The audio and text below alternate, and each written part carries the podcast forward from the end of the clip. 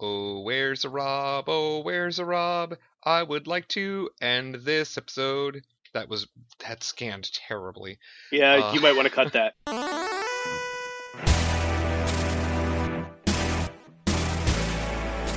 This is Matthew, normally one of the co hosts for the Superhero Ethics Podcast. I wasn't on this particular episode, but I wanted to give you all a spoiler warning.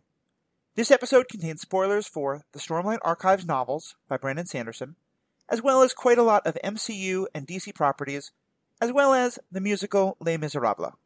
Don't at me, folks. I wasn't part of it. Hello, everyone, and welcome to another episode of the Superhero Ethics Podcast. I'm Jacob Milicic. I'm one of your hosts, and Matthew is not joining us this week, which means that I get to hijack the podcast and talk about Brandon Sanderson. Uh, well, okay, that's that's not strictly speaking true, even though this is the second time he has not been here, and we are once again talking about that. Uh, but this time, rather than just myself and Rob McKenzie, who is present, Rob, say hello. Hi, I'm Rob McKenzie. Uh, we also have. Oh, so go on. Oh, I thought that you wanted me to introduce myself more, but Yeah, can wait. introduce yourself more. That's fine. All right, sure. Um, I am a magic judge, a science fiction reader. I lead a bunch of magic judges, read a bunch of things, write occasionally on random things on the internet, and I'm a big Brandon Sanderson geek because everything he writes is really good. So, We're not biased on this podcast at all, which is why you'll never hear Matthew or I talking about uh, the Netflix MCU at all. Uh, none of the Netflix Marvel shows will will ever talk about, in particular, Daredevil, in particular, the character of Wilson Fisk. We have nothing to say about him. Uh, but also joining us today, and I'm very excited for this. He requested to be on the next uh, Sanderson one we did. He thought it would be for Words of Radiance, and I apologize because we decided to have a broader topic. But joining us today uh, is Steve Peterman. Steve, say hello. Tell us about yourself. Hi, everyone. Uh, my name is Steve Peterman. I also am a magic judge. Uh, I worked rather closely with Rob and Jacob back when I lived near them. I have since moved out of state and now am a tournament organizer running a whole bunch of magic tournaments all over the place. Spend a lot of time in cars and therefore a lot of time reading books, and I can't get enough Brandon Sanderson. And as fast as he writes, he doesn't write fast enough for me. Uh, that would not be true for me. So one of the reasons that uh, I have these two on uh, is that among people who talk with me about books, uh, people have come to understand I am very slow at reading. Um, it takes me a long time to get through uh, books, and so like I've only been through a lot of the material we're going to talk about today in one pass. Uh, that is not true of my two friends here, uh, which is delightful because it means I get to take advantage of all of their knowledge uh, and act like I'm really smart by agreeing with them. Uh, so I'm really looking forward to that. Uh, but basically, what we're going to do today. So we, yes, we are. We are going to talk about uh, the Knights Radiant again. We're going to be talking about Stormlight Archives.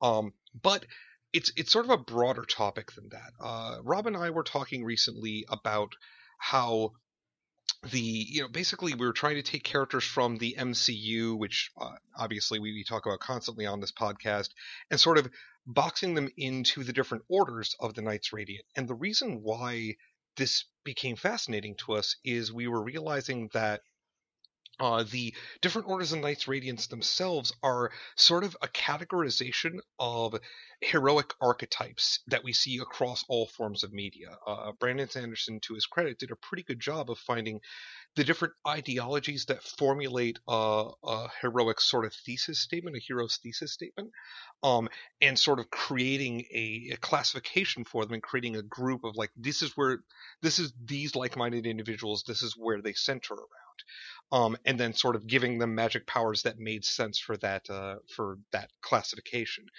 Um, and so today, basically, what we're going to be doing, we're going to be looking at some of the different orders that we know about uh, from a perspective of what is unique to them, their unique ideology, um, how they apply to heroes we are familiar with. So if you're not familiar with the Knights Radiant or with the Stormlight Archive series, you don't need to be. We're going to be talking about uh, characters like Captain America, Spider Man, uh, people that we talk about constantly on this podcast, just using a slightly different framework to approach talking about how they deal with being a hero, right?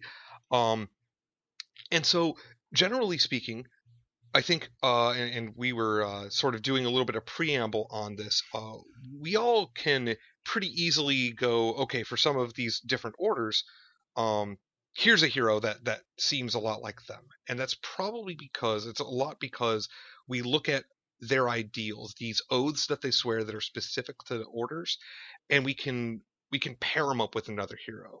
Uh, so to kick us off, uh, actually, I'm, I'm gonna, if you don't mind, I'm gonna throw to Steve, um, because you had some ideas about uh some of these, and I'd like to know, like generally speaking, uh, if you want to pick an order, if you want to pick a hero, uh, wh- what are your broad thoughts on on this topic? Um, there are a whole bunch of things that I feel I enjoy. Uh, I think would match. Uh, we've got the bondsmiths. They're the the ones who are bringing everyone together. Uh, and the person that I see the most bondsmith in is actually Nick Fury. Uh, he's the one who pulls the the whole Avengers cast together, um, and he's the one who works with all the world leaders, getting them to, at least in the first movie in the MCU, agree to to support the Avenger Initiative. Yeah, yeah, for sure. And like he's so so th- there's this uh this thing about uniting, about bringing people together, uh, and that's specific to the bondsmiths because that's well, it, it lines up with the bondsmiths because that's sort of their role in the universe, right? Right. Uh, that's the whole purpose of the bondsmiths, uh, from what we've seen, is to to unite rather than divide. And he was kind of absent for the whole Civil War thing, but uh, he he did bring the Avengers together in the first place. And in in the fiction, the Sanderson fiction, he does his whole thing is to unite them. Right. Yes. Uh, so I wanted to comment before we get too far. I wanted to talk about the Order of Bondsmiths themselves, just as a separate thing. Yes. Sure. Um, so the the bondsmiths, uh, so the the different orders of Knights Radiant all start with the same oaths. For people who haven't read uh, the Sanderson the Sanderson books, they all start with uh, life before death. Uh, you put life before death. You don't. You do things that help people live instead of kill people. Uh, you put strength before weakness. You use your strength to protect the weakness of others, and you set journey before destination. Uh, the means are as important as the ends, and a journey must have a beginning and an end. And so the the bondsmiths are the the the small group order that is basically in charge of setting the rules for the other orders, uniting them as a group, and acting as the the the boss of the Knights Radiant is probably the the best way to phrase it. They're not they're not the, each of the orders is an independent, fully functioning unit, but the the three bondsmiths, because there can only ever be three, uh, set how everybody else interacts. And the, there were a small number of bondsmiths. It's not like there were oodles of them coming out everywhere. There were ever only three. Right. And I mean, this makes sense from a if you again look at uh media, uh, superhero media, or just heroic media in general, it makes sense. You're only going to have so many uh, centralized leader type characters, right? Only so many nexuses around which groups of heroes can can form, because otherwise it it it's too hard to tell the story. If if I'm being uh, you know, sort of meta analytic with it. Um, I think another example, and we don't have it in our notes, but uh, I'm just going to throw it out there. Uh, I thought Professor Xavier, Charles Xavier, might actually fit as a bondsmith. I was thinking exactly the same thing right now. I was like, Yep. who's in charge of the X Men? Yep. Yep. And it and it's the same kind of thing. He goes he takes it upon himself to find these sort of like-minded individuals and give them a, a united purpose. And so this is a, a you know, it's it's a tried and true uh I don't I hesitate to say the word trope, but it's it's sort of a, a story, uh, a character story that we see in heroic media time and time again. It's the person who uh, wants to bring people together uh, because we're strong. You know, it's the the stronger together idea, right? It's that if I can get a bunch of of powerful people to all center around a common goal or a common ideology, I can effect greater change, right? Mhm. Um, and then looking at right, I was just going to comment on uh, yep. Uh, Yep, Martian okay. Manhunter. I was J'onn J'onzz Martian Manhunter, another at least in the Justice League uh, animated series. Yes. A great example of this type of character as well. yes. Um, one Okay. of the things I find. Oh, go on. Can, can I speak to the two oaths that the bondsmiths take? yes, please do. I was Uh, yeah. I was just going to go into that. Yeah. because the each of the orders once they've sworn the the common oath to make them a knight radiant uh, of uh, life before death strength before weakness journey before destination swears uh, like oaths specific to their order at different levels there's that makes them a level 1 knight radiant basically and you can be up to level 5 uh, the the second oath for bondsmiths to make them level 2 uh, Dalinar in the book swears I will unite instead of divide and his his level 3 is I will take responsibility for what I've done. If I fall, each time I will rise a better man. And uh, he he ties that one together with uh, the most important step a man can take is the next step. Uh, no matter what what you do, continue to improve, continue to do better, and uh, that's that's the what the bondsmiths bring to other heroes is they try to make them better. Yeah, and there's a there's sort of a leadership by example angle here, right? Mhm. Um, because again, uh, if you accept your if you accept your failures, if you accept uh, that it's okay to to fall. Well, why do we fall, Master Bruce? So we can get back up again. So I'm Yeah, not saying exactly. that Alfred is. I'm not saying Alfred Pennyworth is a bondsmith, but I'm saying like it's that that idea is also pervasive. Um, did you, uh, Steve? Did you have any other uh, examples or thoughts on the sort of bondsmith archetype or or their ideals? Um, well, the other person in the MCU that I sort of saw falling into a bondsmith role, uh, kind of by default because he had all the money, was Tony Stark. Uh, once once Nick Fury kind of walked off the scene a little bit, uh, he was kind of leading the Avengers. He was building Avengers Tower uh, and giving them a home. And I see uh, a little bit of a parallel between Avengers Tower and uh, Urithiru, the the city of the Knights Radiant. Um, Yes. I, I disagree with you on what order Tony Stark is. Uh, I completely Um, disagree with that, uh, but I see him filling kind of a uh, kind of that role.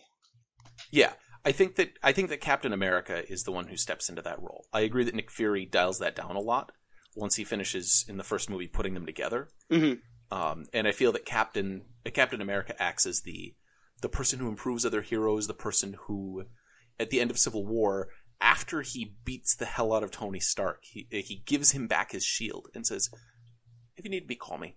I'm still available. I'll still be your hero. Um, I will still try to make us better." Right. Um, and so he, no matter like he could have walked away and not turned into a villain, stop being a hero, but instead he said, "No, I'm, I'm going to bring back the group of Avengers if you ever actually need me."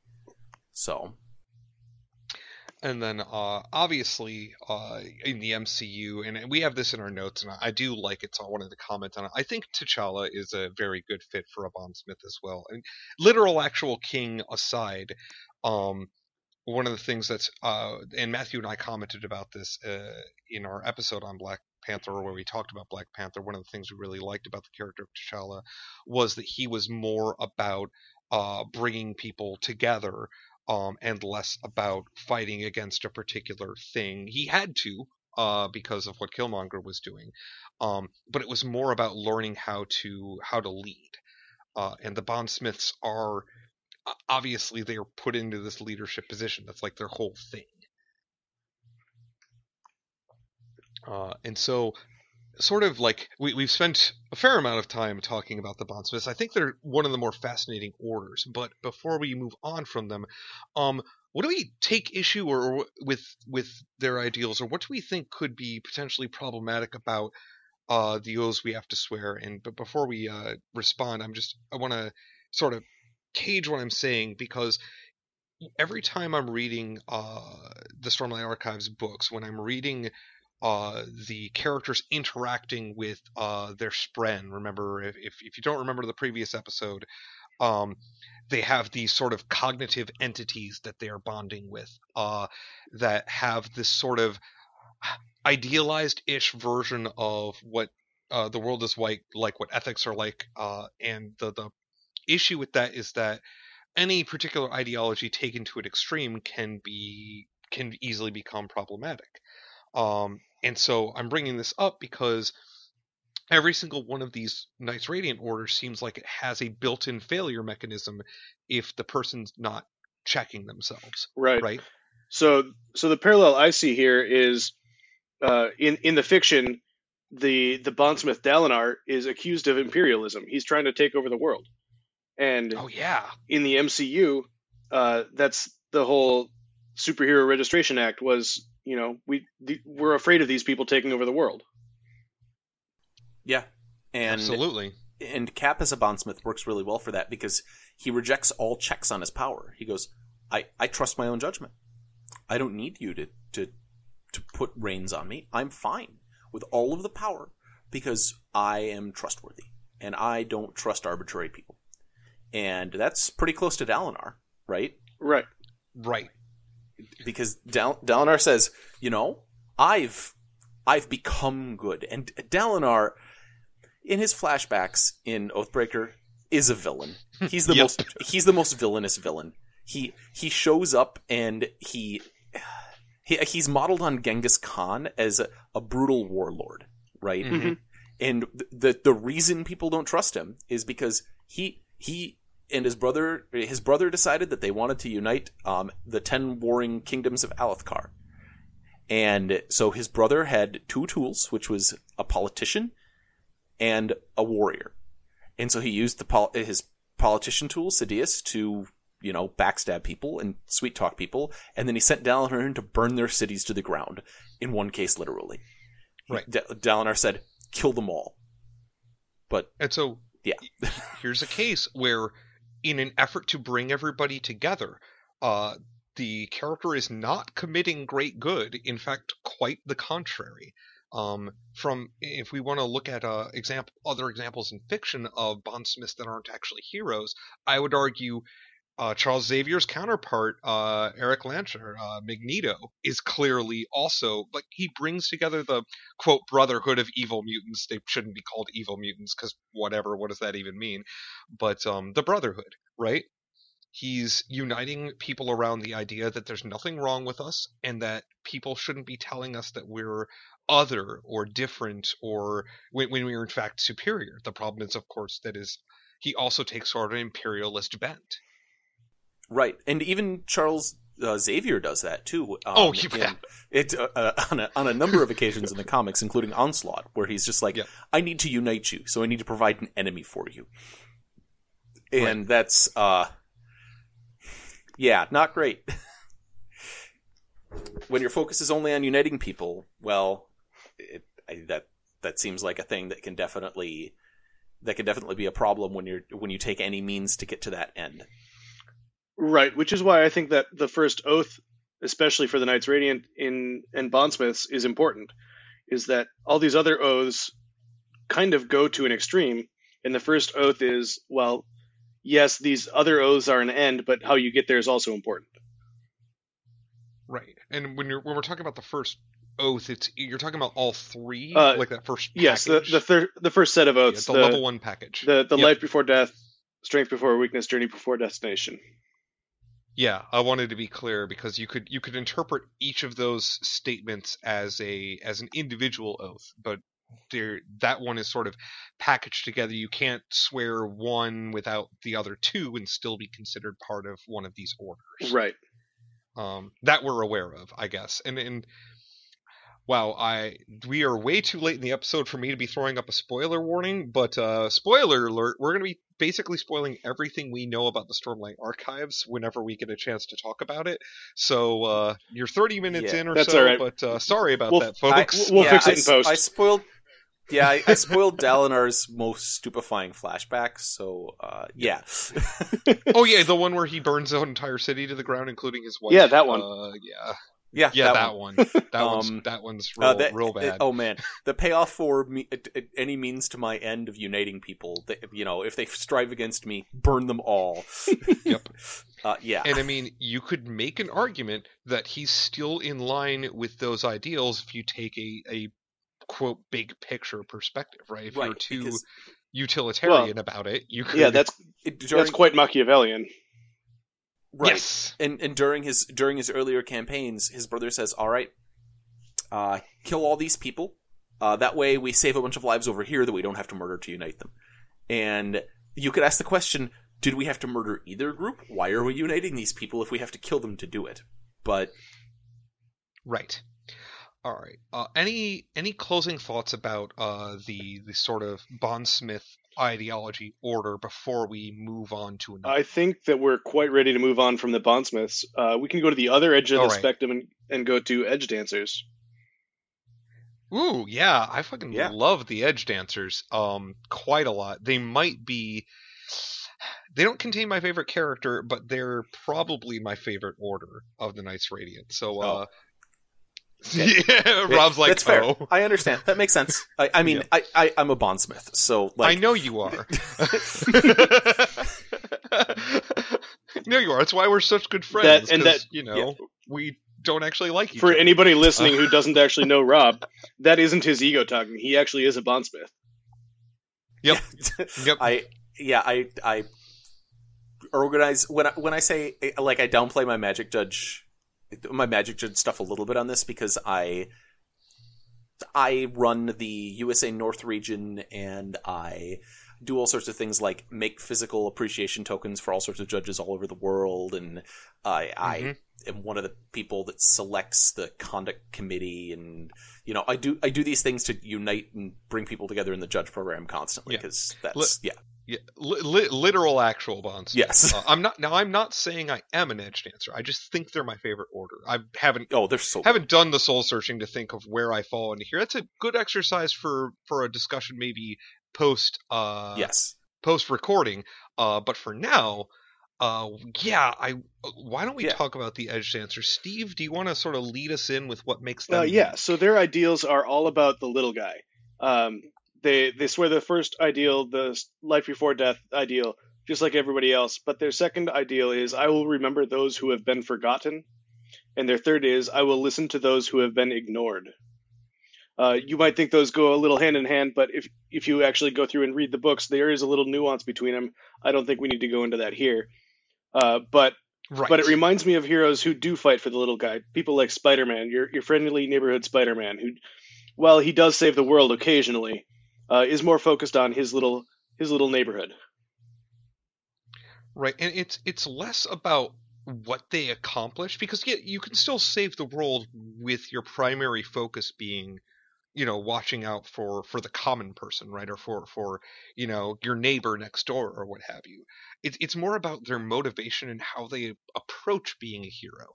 Uh, and I agree with you. Spider-Man like fits very nicely into this. Um, and like to to to a certain extent, it's also fascinating to me that uh, Sanderson chose to make the uh, only edge dancer we've given a lot of time to see also sort of a quipping, fast talking, uh, silly person like Spider-Man is. Even though, uh, as you brought up, Steve, uh, in sort of our pre-discussion. Uh, according to the lore, that's not what the Edge Dancers were like originally. Right in the in the books, we have little snippets of what was this order in history. Um, when we're introduced to the world in the Way of Kings, there are no Knights Radiant. Well, there are. They're just not out in the public. Um, so the the ten orders do have a history, but we're also founding a new generation of each order as we go through the books. Um, and historically, the Edge Dancers have been the the stuffy bookworm kind of people, and the the new Edge Dancer that we see is is the opposite of that. hmm she's Spider-Man She's very Like, precocious. She she actually is Spider Man. she can stick to walls. yeah if, Yeah, if you li- lift is great. Uh, No, she does the opposite. Lift. Yeah. Lift is great. She's amazing, and I love her to pieces. And, uh, but I do think it's interesting because the I will remember those have been who have been forgotten. Uh, you could apply that ideal as somebody who is a uh, a cataloger, a recorder of history, Right. right? That Yes. and then you would be, you know, sort of so like I was trying to think of examples of heroes who that's one of the things they do. Um and I know they exist. Um like I was trying to make a case for Oracle, so the DC hero Oracle, um yeah Barbara Gordon is right. Yes. Uh, usually post a traumatic event um, when she's no longer Batgirl or Batwoman or whatever, whatever this particular storyline decided to make her. Um, but it doesn't quite fit. Uh, and I'm trying, so I'm, I'm trying to think of like as, a, as sort of a, a another example of a hero that still fits that ideology, but who approaches it from from a less physical perspective, from less of a you know going around and helping the local neighborhood, and more um, being somebody who's a champion of the people. Uh, I I have a a very old heroic character pitch. Go for it. Uh, Mycroft Holmes. Oh Yeah. wow. What? That's an interesting pull. Yeah. Because he knows everything about everyone, right? The uh, original Mycroft Holmes, not with, like when you see later stuff, but when you look at the original Mycroft, he doesn't go out and do anything, right? Right. Sherlock Holmes comes to him and he asks him questions, and Mycroft knows everyone. He's never Mhm. talked to them, but he remembers everything. Um, he remembers those who have been forgotten, and he he has an informant network. It's obvious. He listens to people, and he knows stuff about random street folks and random uh, random pieces of knowledge, Mhm. right? Right. Yeah. So so that that that's why I said wow because that that completely tracks. It's it's again it's a different approach, but it's still somebody whose focus is making sure that uh, people are heard and not ignored. Right. People are remembered. That people are, um, you know. The, the the smallest small like Doctor Who actually I think in a lot of ways is a great example potentially depending on the incarnation of the Doctor right? The Doctor has many different incarnations, but like uh, certain iterations of the Doctor definitely fit the Edge Dancer model. Um, Oh man, now I want to sort the doctors into orders. yeah, I mean that is a, again an exercise we could do for fun later. I think Eccleston actually is an Edge Dancer. Um, but like Baker isn't, Tom Baker is not, and Colin Baker Yeah. definitely is not. Yeah. no. Uh, but that's uh, again an exercise that we will do later, Yeah. so we don't uh, potentially lose most of the audience. Although I'm pretty sure a lot of our people have l- at least watched some Doctor Who, maybe not. Wait, uh, classic wait, you mean there's but- crossover? Uh, yeah, I think so. I think. I mean, i- if if I'm wrong, tweet at me at bots are people too and say I ain't seen no Doctor Who. Tweet with the hashtag not a real doctor. Uh, yeah. we'll that- see how that goes. Yep. Um, it's I my pitch is also um, some incarnations of Batman and most incarnations of Green Arrow tend to fall into this. Yeah, I mean, so like, it depends. The the the DC the current television Green Arrow, I don't think does. I have strong Se- opinions. Season one, he might have. Uh, I don't really like the new green the, the television Green Arrow, so I'm not going to talk too much about it. But yeah, But the, but the DC animated universe Green Arrow, who like Oh, tones down the Justice League at first, and he's like, "I have stuff to do in my town, you idiots. I, I don't have time for this crap." And they're like, "We need somebody to keep us honest because we get out of touch with the little guy." He's like, Ugh, "Fine, uh. Um, how about? Right, I, and and I know this is going to catch Jacob here. Uh, the the Netflix Daredevil. wait, who? Yeah, right. Who's who's Daredevil? yes, I mean, to interestingly to a slightly lesser extent, but Daredevil is focused around Hell's Kitchen, Mhm. right? And he's he ends up getting you're yeah you're, you're right. Obviously, uh, he gets involved in conflicts centered around people he cares about, right? They're very it's a very personally focused thing. Um, but he's not willing to sacrifice. Uh, you know, he's not willing to sacrifice just random people in the neighborhood, Right. Even right, right. um, you know, I- he's it, I, I would say on. that Luke Cage even more so than him. oh, definitely. Ex- except for by the end of season two, he has sort of abandoned his his oaths. Um, I don't know if you've seen all of uh, Luke Cage. Yeah. but at, I, Okay. The, the season one of Luke Cage, he's hundred percent edge dancer. Oh, like all absolutely. he does is fight for the little guy. So, absolutely. Um, and and does a and like is very focused. What's interesting though is that both of both Edge Dancers and Bondsmiths ca- uh, share a common care for the community, but they approach it in different ways, right? Mhm. The Edge Dancer is sort of individual people focused, uh, and the Bondsmith appears to be more uh, the the aggregate, the group focused, if that makes sense. If it doesn't make sense, Yeah. I can maybe try different No. words. it like so if they if they had a choice if they showed up in a community and there's a bunch of sick people the edge dancer might care for them each one at a time where the bondsmith would wrangle a bunch of people together try to try to find it, it- and try to use them as uh, as a group to research together to find a cure for the disease Right. Systems based solutions versus uh, individual based solutions. right Right. Yeah. Um, and some some Batmen, uh, I agree with you. Although, it, it again, it really depends on the fiction. Some of the things about Right. uh, the heroes in our popular media uh, is that their stories have been told so many times that it's difficult to say. I, Matthew did a whole episode on this before I came out of the podcast about quote my Batman and who is my Batman and who is not my Batman. Um, like I don't think that the Batman from the Lego Batman movie is an edge dancer, but there certainly Well- are Batmen that. Yeah, uh, D- DC animated universe is again again Yep. a good spot to go back to where Batman it- it- they they invite him onto the Justice League and he goes, "I'll be a part timer. I got a bunch of crap to do in Gotham." And then they call him up later and they're like, "We need you to do these things," and he's like. Decline. I'm a part timer. I got stuff to do, and hangs up on him. and they're like, "What?" And he's like, "I go beat up thugs in the street." They're like, "But fighting literal gods." And Busy. he's like, "Yeah, but you have like Superman and crap. Like it's fine." He's just there to tell Superman when he's wrong. He's not there to actually solve their problems. It's true. Uh, did we want to talk about the the problems with the Edge Dancer ideals? Ep- I mean, oh, there there clearly aren't any because they're my favorite. Uh, no, there are there are definitely problems with the edge dancers. Um, I yes, we think. I think historically, edge Okay. dancers were were s- so backwards looking that they didn't see the other problems that were in front of them. Um, and looking back on on Mhm. people who have been forgotten, they weren't working on the next generation of of edge dancers or as of Knights Radiance as a whole. Um, So sort of the the second oath makes them betray the third by extension if they if they focus too far in. Right.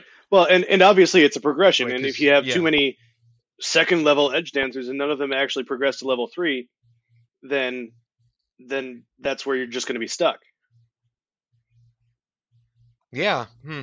There, there could be there's an analog that could be drawn with another program with levels that we're familiar with, but uh, I, I also want to point out that the oaths that we know don't have active components. Where the bondsmith oath is, I will unite, I will do this thing.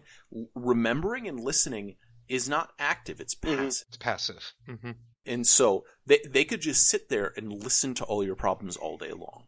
They they will be the the the friend whose shoulder you cry on, and then you leave their house and they don't do anything to help you, uh, which sometimes is what you need, and sometimes it's perfect and wonderful. At other times, you need the friend who you cry on their shoulder. They they pause and they say, "You sit here for a minute. I'm going to go clock your boyfriend in the face," uh, and uh, like different Yeah, different strokes, right?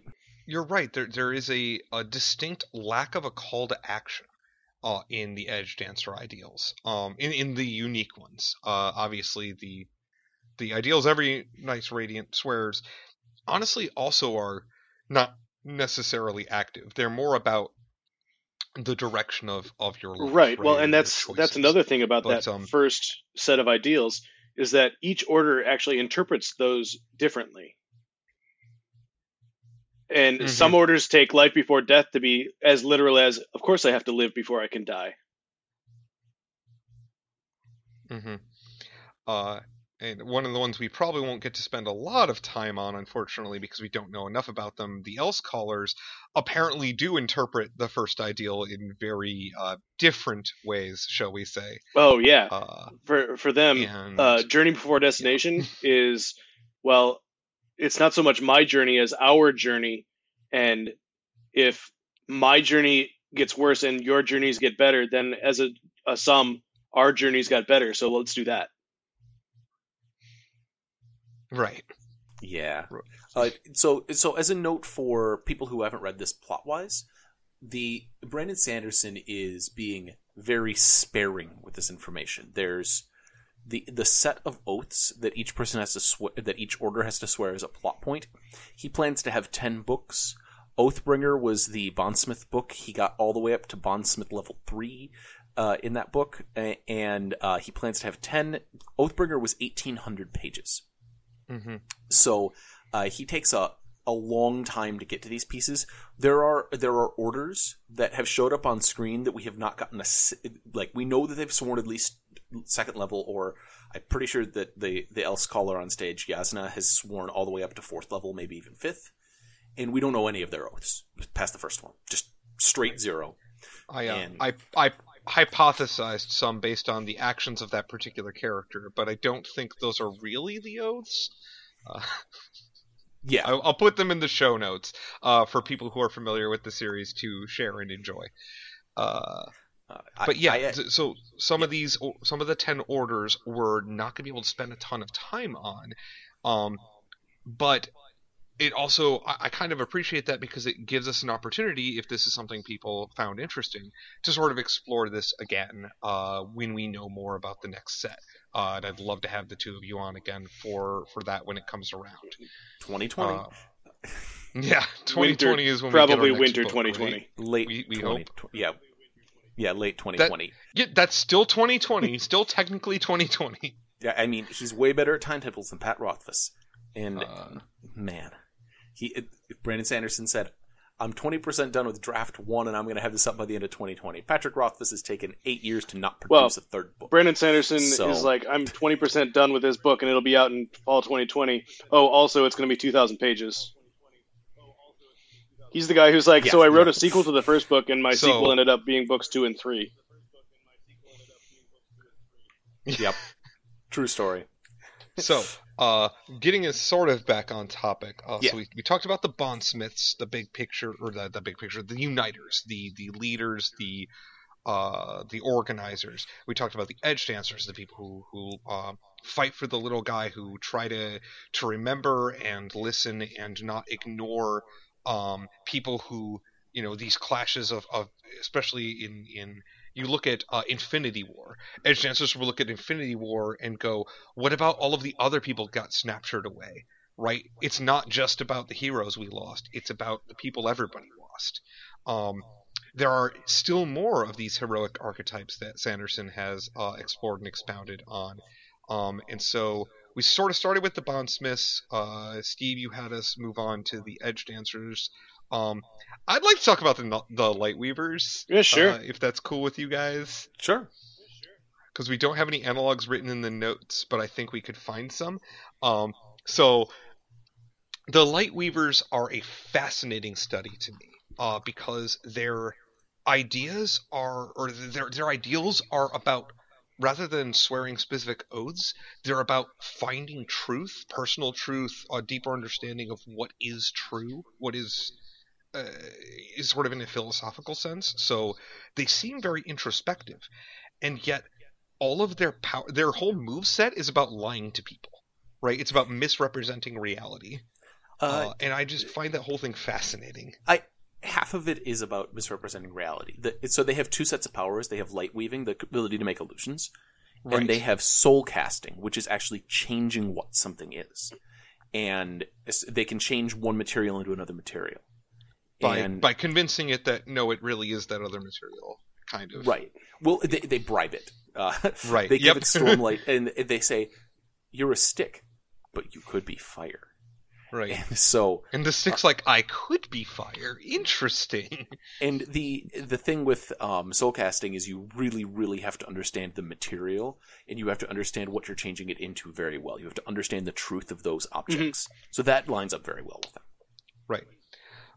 Uh, our sort of on-screen representation of uh, this is a character who's uh, my personal favorite character in the entire uh, series because of the complexity of her. But she has this sort of she's she's got this sort of deep fragmentation. Uh, It's called in- dissociative personality disorder. Correct. Yes. Um, and so that makes it a little more difficult because she's our representative to sort of pin down what this order is about. But I think we can sort of gather it from context clues. Uh, so can y'all think of anybody from other heroic media that sort of fall into to this uh, Um, box? I floated early the uh, the idea that uh, probably I guess Iron Man two would be uh, Iron Man two Tony Stark would be a Lightweaver. Uh, he because it's about finding him, right. It's his- it's himself. Right. finding out It's how to stop lying. him to admitting to himself things that are hard to admit to himself. Um, Shallan, your favorite Yeah. character, her her second oath was "I killed my father," which was something that she Yep. had disassociated from herself and had to remember and internalize to to become the better person and to become the the the light weaver that she was. And and having Tony admit things to himself that he didn't want to hear and or like even acknowledge, I think there's a parallel to be made there. Um, you could also, I I would, could also make the argument that Iron Man three Tony Stark, uh, could possibly fall under Lightweaver for the same idea, uh, because there he's struggling with uh the aftermath of of the first Avengers movie, where he he was dealing with the truth of his own mortality, or except he wasn't really dealing Right. with the truth of his own mortality, right? And was sort of running away from everything. Um, and so there's this the the heroic archetype here is often used in in our media as a stepping stone, right? For um for a hero where like they they figure it out and they move past it and then they embrace something else. I think it is interesting to think about a hero who this is what they're this is them, right? This is how they approach being a hero is constantly trying to understand themselves and the world around them in a way that that looks for truth, that looks for Yeah. what's right. Uh, we floated earlier that Tony Stark was a bondsmith. He's not. He's also not a light weaver. Uh, we'll get to that later. Yeah. Right. I mean, Yeah. right. Yeah, I I have a very strong opinion on Tony Stark. I think that he does this this seeking for truth. Everybody does this seeking for truth. I would contend that in a lot of ways, Vision Sure. is actually a better Lightweaver Yes. I, I, Oh. I yeah. because he- Especially like early vision, like if you're looking at um Age of Ultron, when he comes Yes. around, he's like his whole mission thesis, his, his character thesis is very Lightweaver. yes, uh, he he's trying to find out who he is, who the world is, and discover the what makes things real and true, and that's that's dead online. I think. Um, another example I just thought of, and I'm very excited about it. Uh, Sora from the Kingdom Hearts games, uh, which is fantastic because he is uh, there, there's this connection to light within the character himself, but Sora is. Uh, has multiple character arcs where he's like lost a piece of his own memory or a piece of himself, and he's constantly trying to rediscover and figure out who he is and what his place in the world is he's got a much more happy, upbeat attitude than some others. But I think Sora actually does fit under this archetype more than anything else. Yeah, I wish I wish that we had another on-screen Lightweaver to compare. Same. because we we very nearly had one in the and in the the single biggest gut punch of the Stormlight archives. You're you're gonna make me cry again, Rob. so, Uh, they El- Elhokar would have been a Lightweaver. We know he would have been a Lightweaver. He would have said his first truth as "I am a bad king," but he literally in the climactic point where that he could have used his powers to save his home city got murdered. So Yeah. um, I would have loved to see him on stage as a Lightweaver. I would have loved No. to see him progress. and not even murdered, but straight up punked. Uh, I mean, Yeah, good, dr- good dramatic moment, right? Like I'm not faulting the writing. I think it was very, was- very powerful. But it- like it, it's Brandon Sanderson tr- tries to betray expectations, uh, uh, not betray, defy expectations, uh, like a lot of authors do. Every once in a while, he, I feel betrayed by him, like uh, in the Wax and Wayne books. I Mhm. was very, very angry, and so Oh, was yeah. Steve at the end of uh, Shadows of Self, uh, where he, shh. That's right. I'm by then you'll have forgotten. Eventually, so uh, yeah, yeah, uh, That's you're you're not I'm- wrong. I'm, giving you no details because I was really angry at the end of that book. Um, Okay. and Steve called me. I did. and said, "You finished this right?" and, and I said, "Yeah." And I said, "Yes." And he says, "The fuck was that?" And I said, I did. It was. know, it was like right? middle of the night. Hey, So, this is another it? reason I want. Yeah, you it, it- like I had. It, it was it wasn't just you. Seedon did the same thing to me the day before that. Uh, but so like, eh, but so Brandon Sanderson wanted the character to progress to the point where you wanted him to be a knight. He's being so much better. He like you hate Mhm. him in the first two books. He's terrible, and Right. then he gets better, and he's trying, and he's getting better, and he's growing, and he goes to swear the oaths, and then and you, you and you see it, and you like the the the narrative says that like some stormlight starts crawling up around him, and you're like, oh my god, this And moment says- is so awesome. And yeah, then he you says just life yeah. before death, strength before weakness, Before weakness. and then Moash shows up and just ends him. You're There's like, some subreddits but- uh, regarding this scene. I'm sure uh, I can convince Jacob to link them in the show notes. yeah, They're yep. absolutely. Uh, if you send me the link, It's not a hard one to guess.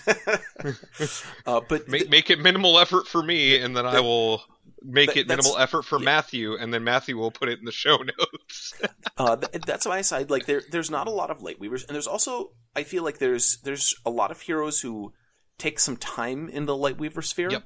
but there's not a lot that actually spend their whole time searching for for actual honest to goodness truth because it's most heroes are about punching people, and it like it It It's is hard to tell very intros. Yeah, it's a very introspective uh, character archetype, and so you sort of have to build your character with the understanding that there that uh, this is a character who embraces the idea that the quest for truth may never be done, right? In order to have somebody who can have full arcs of this and still be in this category. Um, it, so like, and that's why I mentioned earlier that it seems like more of a stepping stone for characters in our in our media. Like we said, certain movies with Tony Stark, he you can sort of categorize him here, but broadly speaking, that's not where the character is. Um, so and you know you can talk about uh truth as you know well what's what's bad about truth i mean superman fights for truth right truth's a good thing um but there is obviously just like with all of these other uh orders there can be some flaws to this particular approach to being a hero uh one of which is just being so introspective that you don't it's similar to what we were talking about with edge dancers you don't end up engaging Right. right uh, or you end up Yeah. boxed in your own head too often, uh, which does in fact happen to Shallan uh, the character in in Stormlight Archives, where sometimes uh, she's needed at a critical moment and she's busy sort of trying to uh, sort in her own head who she is and what she can do. Um, although by the end of Words of Radiance, she's just fantastic. And then Uh, she breaks. uh, well, oh I, man. yeah, she, she's gonna break more times, but that's fine. She gets better every time. Oh, I- I'm not convinced that's true. There's there are definitely rereading Oathbringer. There were, recently there were a couple of scenes where she a has conversations with herself, b has conversations with other people, and the the um the it, it- the the name that is used to describe her changes repeatedly through these Mhm. conversations uh, Mhm. because she has made up disassociative chunks of her personality to handle different things. Yep. Um, and uh, yeah, it's She's she's eventually going to admit the truth to herself that they are all her, and Yes. it'll be great. But that, like that's, that's, that'll be that'll be how she gets her um shard plate. I'm pretty sure. and so this is, yeah, is is that, um, and this is one of the reasons I I like this uh, archetype. I like the Lightweavers so much is because it's very unique. You don't often see characters that are that are written this way. Like that is their whole, that's their whole thing, right? Is is finding themselves, and that's the source of their power. Uh, and that's the source of their their quest and how they engage with being a hero. Yeah. I so thinking about it, actually, um, you could you could say that Black Widow Sure. in the Marvel I like it. movies is also this way She's got red hair, too. Mm, You definitely could. Yeah. because it because well yes not that not that that's a prerequisite.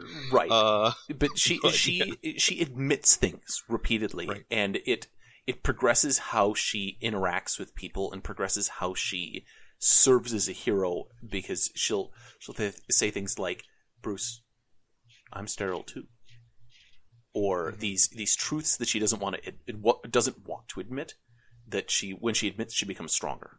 So or that and there's that uh, and matthew and i talked about this for a while i don't want to get too far into it because the internet is uh, very opinionated very strongly opinionated about this scene but the the idea that she considers herself to be a monster which i don't agree with uh, and i think most people don't agree that that uh, that whole thing is is right but admitting to herself that that's her own vision is part of her part of her story part of her quest Correct. um, No you've, spoilers you've both there. seen endgame right Uh, okay. I am very upset with how uh, her death aftermath was handled, uh, in contrast to Tony Stark's, but um, because I thought that one of the things I really liked about her character was that uh, she was somebody who was introspective that had that had found a way to sort of uh, deal with themselves, and then in that moment, like still being somewhat suicidal, like that happened, and then we didn't treat it I, I felt like we didn't treat it with the level of gravitas we really wanted to or we really needed to. But um but interestingly, uh Black Widow also very good at lying. Also very good at, at Yes. uh manipulating and hmm because So- she understands truth, and that's the other Yep. thing that light weavers do is they they can they can lie to you by telling you the truth, right?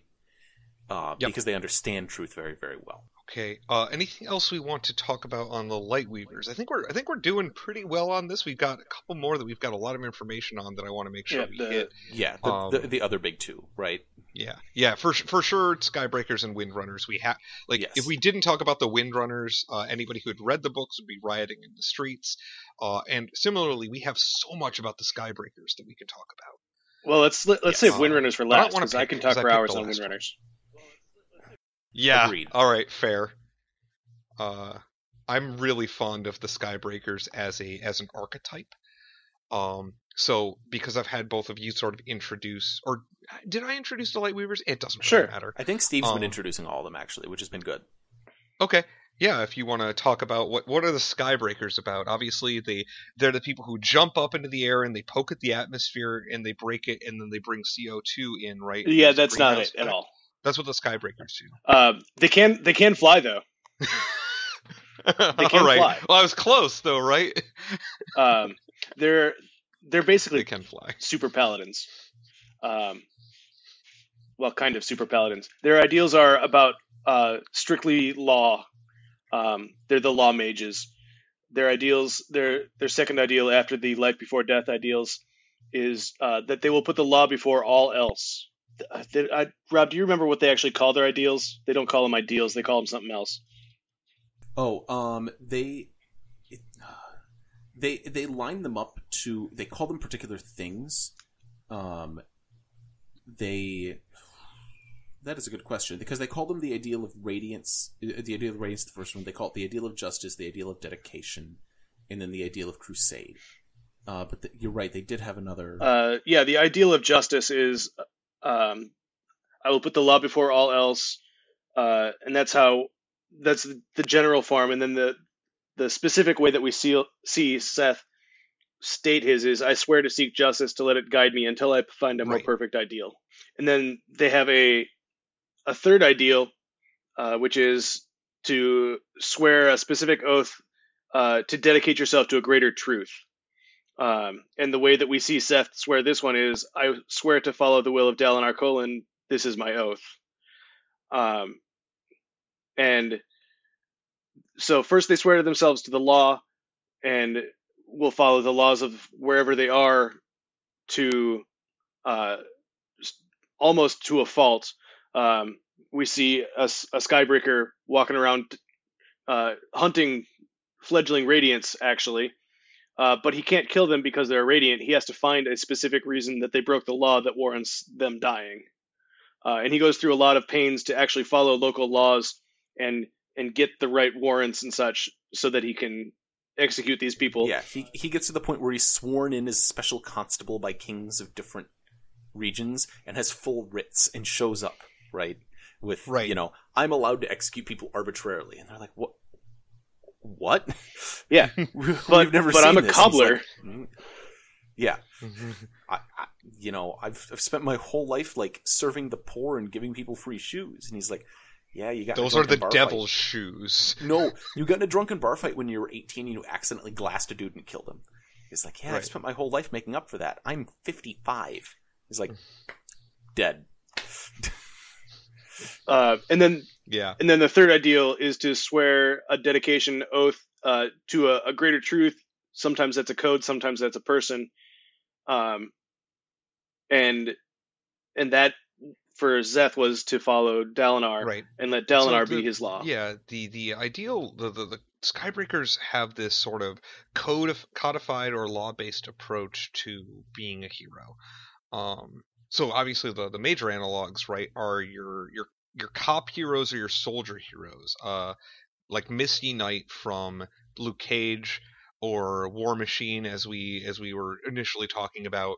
Um, people who are they're tied to a particular regimented set of rules uh, and they they sort of engage with all of their heroic activity in that context but it's not always right the skybreakers aren't always you know the laws of the land per se right because they can have as, as you point out they can have a code or they can swear to a particular system of laws that they think is right um and unfortunately, the only analog I could think to that one was Punisher. Uh, I'm not particularly fond of Punisher as a character, but he is somebody who uh, all the characters in the show will tell you he has a code. Uh, and you believe that because the character said it, and why would the character say it if it wasn't true? Um, I have There- opinions. there, there's a lot of there's a lot of analog in like Wild West sheriffs who they they will have a they will have a set of code they will have a set of codes they'll have a set of laws uh, and they or somebody like Captain Mal Reynolds uh, not quite perfect but he if I if I'm going to shoot you you'll be facing me and you'll have a gun in your hand Yeah. right Mal Reynolds actually a pretty good Skybreaker example for that one line, although he's not actually a Skybreaker. No, he's not a Skybreaker. But is somebody like in the DC animated universe, Captain Atom? Um, he, w- when he shows up at different locations, he he follows the laws of the local things. He gets invited in by local people to to solve their problems, and he gets like he still has a dormant commission in the U.S. Air Force, right? Right. And so he he's like, hey, here's the deal. Uh, there's this external thing that the Sokovia Accords in um in Civil War are really about making everybody into skybreakers, making that you're beholden to external laws to apply your powers. Right. Right. Mhm. And that's the the skybreaker ethos is basically my judgment will sometimes be wrong, and so I would rather have a I'd rather have a, a code of external laws that I can follow that will be that will be absolutely true and right, and uh, I don't have to rely on my judgment. Sometimes I will I will let somebody off who begs for mercy. There is no mercy because there are rules.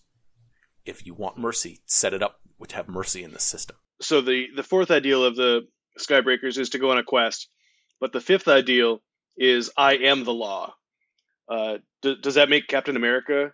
uh, No, fifth uh, it Skybreaker? does make Dredd. Judge Dredd. yes.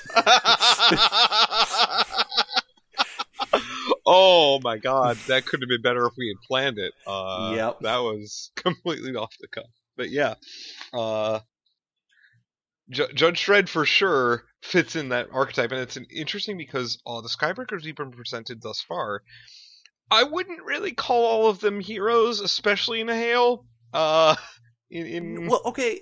So the the thing is though that they that in a lot of ways they have restraint. Uh, that that's their big guiding principle is the restraint, Mhm. right? The, the the Skybreakers in the in the story are the only order di- that didn't disband during the Recreance. Right. When the when the rest of the orders all gave up their oaths and said, "You know what? We think it's more dangerous to keep to these," and they said, "No, we we've been pretty good about following laws and not over overusing or overdoing our powers. You can all withdraw. You can all disband your orders. You can all set down your shard blades. We will continue to uphold the law." And Right. they've managed to not destroy the world as the only order of Knights Radiant that's existed for a thousand years. How long has it been since the Uh, they call it a thousand years, but that's apocryphal because they have lost records between now and then, and they don't actually know how long.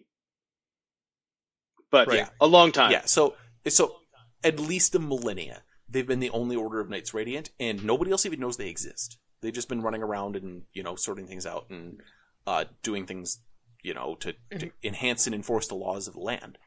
Uh, they when they're training Szeth, they they bring them in and they say, "All right, uh, we have a bunch of escaped murderers from this prison. Everybody go hunt them down as part of your training." And Szeth stops and he goes, "Why did they escape?" D- the and they're like, "I found one, and he's a he's a bum that isn't like he just wanted to see sunlight, and he has a knife that he made in prison, and he's a dirty hobo that does is underfed." Do you have a warrant for the dude that was holding them in prison? Yeah, it was the first warrant we got.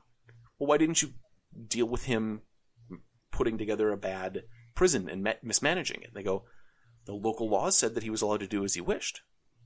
Until he failed at his duty, mm, there was he wasn't doing anything illegal, hmm which isn't wrong because if the local if the locals cared enough about it, they could have they could have resolved it on a on a local law level, right? They could have gone in and you know his high prince could have removed him and replaced him with a different person who would have been better to his the people that he was holding in prison. And so the, the the Skybreakers are sort of the logical extension behind the drum that Matthew and I occasionally bang on in this podcast about heroes needing oversight, heroes needing to to uh, sort of attach themselves to something like the Sokovia Accords or whatever. But they're also a cautionary tale in how that can prevent a hero from doing something that we want them to be able to do, right? Right. So if you if right, Yeah.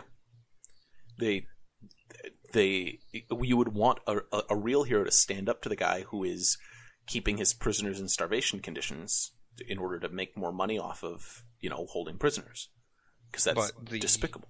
Yeah. But the the democratic laws of the land have said that this is how he's allowed to do this and so a skybreaker does can't do anything about it right that's not what they're supposed to be. unless unless they're at the point where they've dedicated themselves to a, a code or a person they believe has a superior ideology or, or system of ethics and Yeah. then maybe And well, they they won't say that they're they won't fail to bring up problems with the laws. They'll bring up problems with them. But if Right. whoever's running the legal system says we're we're not going to change it uh, for whatever reason, they they won't disobey them.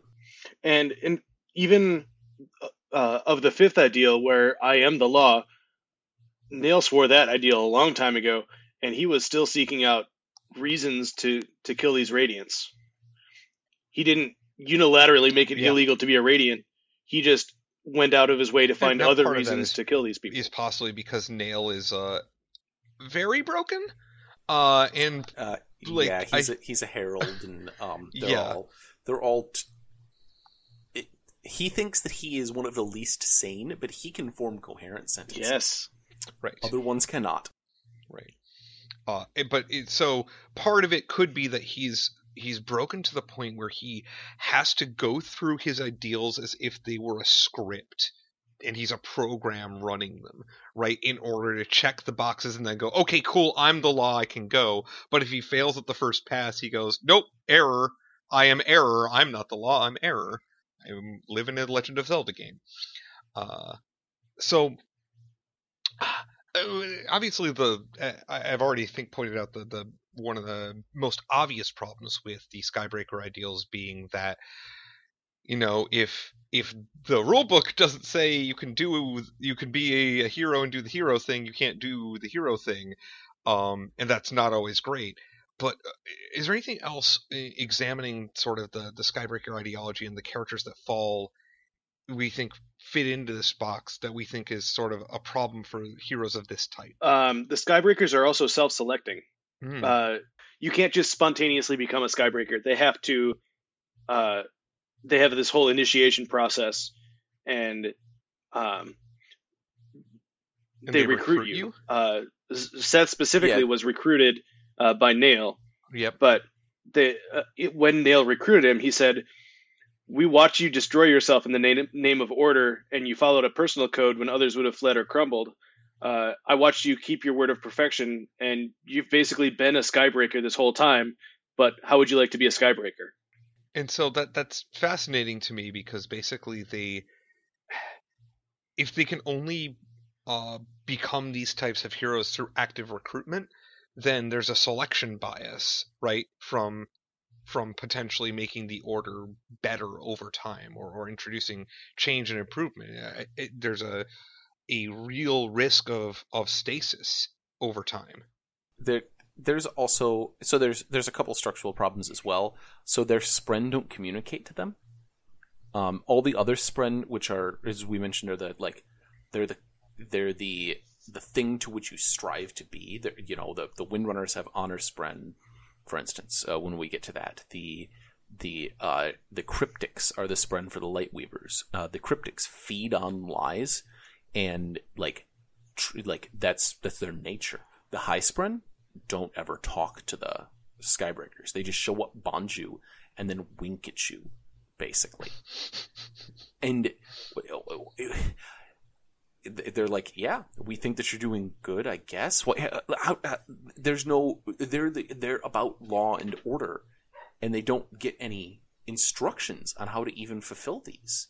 Right. The the only mm-hmm. guidance they have is the guidance that other people of the order provide. Right. And they like like outside the order, like the Skybreakers in general have no room for mercy. Right. Right. It, even when we look at uh, so if we look at it in the real world, when you look at how judges deal with um, with cases, there's the uh, uh, they go through, they determine whether or not somebody's guilty or innocent based on you know facts, and then they have the sentencing at the end. The Skybreakers would just follow a did you commit this crime? You serve this amount of time. There's no mitigating circumstances. There's there's nothing there's no they wouldn't ever give you probation or time served. They wouldn't go down or up. They would say uh, you you jean valjean uh, so javert javert is definitely yeah, a skybreaker javert is a skybreaker yeah. Yep, you stole 100%. a loaf of bread to feed your starving family. 17 years in a chain gang. Yeah. go. This is five fair. years for what he did. And the rest because he tried to run. I know. I've, I've seen Les Mis more than a couple times, but like but the it, but five years for stealing a loaf of bread is right. even excessive, right? Well, at the but, end of the day, you get nothing for nothing. right. Uh, but the but the but the the the point being is in the real world, the you can have mercy, you can deviate. There are guidelines, and judges hate them. Uh, if there's mandatory minimums and mandatory maximums, judges judges hate that. Uh, and because they that takes away their ability to actually look at situations and use their their finely honed skill of judgment. Skybreakers don't have any judgment. Right. They're, uh, they're yeah. And so that that yeah, absolutely, that's a real problem. If if uh, if a hero cannot uh, is so tied to the prescribed remedy for a particular thing that they are not allowed to use their own judgment in a situation where it doesn't really apply, right? Then uh, they're going to take actions that we don't necessarily agree with because we as human beings understand the world to be nuanced right? Uh, at least most of the time we understand the world to be nuanced. Um, and sort of uh, something i intended to do and i did it with uh, bondsmiths and forgot to for the rest uh, i kind of wanted to circle back. We we came up with a lot of heroic examples. Um, i also think there are many villains throughout fiction that would have would also uh, come into these different uh, orders. And uh, the reason why I just uh, the reason why I just brought it up is because uh, Rob reminded me by bringing up Javert. Uh, it was Rob who brought up Javert, right? Not not Steve. I'm sorry. I didn't. Okay, I didn't want to credit the wrong person. Um, but yeah, like I think for all of these, uh, I think we could think of an example of a, of a villain who's uh, Loki is the first one that comes to mind for Lightweaver, and I'm not sure it quite fits. Um, but it like, kind of does though. It, it kind of does, right? Um, and I I would argue that Killmonger could be could fit into the Edge Dancer order, uh, because of who he's trying to serve, right? Um, because of what he's trying to do. Like Killmonger's whole thing is he wants to get the he wants to take over um, Wakanda to to share the technology with the areas of the world that have been oppressed and and lift up the oppressed. Right? That's listening to those who've been ignored and like when he goes to die he has that line that you quoted in uh in one of the chats where we were talking rob about um wanting to be uh i forget it it's it's about uh uh being buried at sea where uh his ancestors had been uh moved on boats or something to that effect. I i'm sorry Yeah. everybody who has committed that quote to heart. It's a beautiful quote and i do not remember it off the top of my head. Um but I, I think it's fascinating that for each of these orders we can turn it into the the same set of ideals but slot it into somebody who doesn't take actions we consider heroic because we disagree with what they're doing um but you could still make an argument that they they fit in that order Yes. Uh, I I actually um I proposed Two Face as a Skybreaker. Um because very good yeah, because he he doesn't trust his own judgment. If his coin says to kill you, he will kill you. If his coin says to save you, he will save you. He's he's a lunatic for trusting a coin to judge people, but it's an external it's an external thing because he doesn't trust his own judgment on it. He's and he's like his his plan is to do evil basically. He he's a mobster in a lot of the Batman things, but in the in the Dark Knight he he's a hero, right? mm-hmm. That that's and I mean- he yes Well- before he gets yeah right he starts as a district attorney who follows the law, and he ends as a villainous murderer who won't kill you if his Wait, does he swear this the the next ideal during the movie and we just don't see it? Uh, Actually, we do see it. i mean We we see him get the coin. All right. Yep. Yeah. Yep. And so he dedicates himself to uh, a code. yeah. of flipping a coin to determine Uh, so he, d- he becomes a third ideal Skybreaker in uh, when the, Dark Joker Knight. hands him a coin, I like it. Yep. Yep. Yes. Uh, the Joker being his friend. Uh, Uh, let's not. That's not well. Huh. Yeah, well, we could we could that that's a discussion that uh, could go down a rabbit hole. Uh, Yes. like Alice in Wonderland, which I don't think uh, applies to this either. Um, so we got one more order to talk about. Anything more we're going to talk about on the Skybreakers, or because I'm sort of shoehorning it in after forgetting it, villains that we think fit in the other orders we've talked about and why. Are there Elsecaller villains? Yeah. Okay. Sorry. Thanos, yeah, I think. well, we did talk quite a bit about Uh, villains being in other orders of Knights Radiant, but the Skybreakers were originally presented as villains, right? Yeah. uh, in Yeah. the books, you mean? Yeah. Yeah. So maybe- Yeah, yeah. Heroes that are Skybreakers? Because so far we've got Punisher and uh, Two Face. Uh, Misty Knight, still a hero. Uh, eventually for and uh, eventually forms a duo with uh, Colleen Wing. Um, so that's a, I think that's an angle that could be pursued. Um, obviously, War Machine and Captain Atom we talked about um, as heroes that for, sort of fit the Skybreaker mold. Um, I'm trying to think of ones from non MCU, non DC.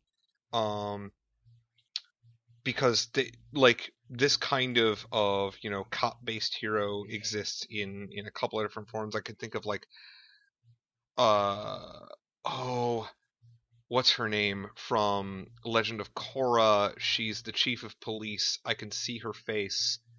Uh I'm not going to come up with it right now cuz it's been too long. But um she's it's again like it she's a cop. I'm I'm having a hard time thinking of ones that aren't cops or soldiers. Uh, They th- have to exist. Well, that's that's the thing is that they that's where they gravitate, right? If you Right. want some oversight on your powers, that's what you do is you sign up to be a, a government superhero, right?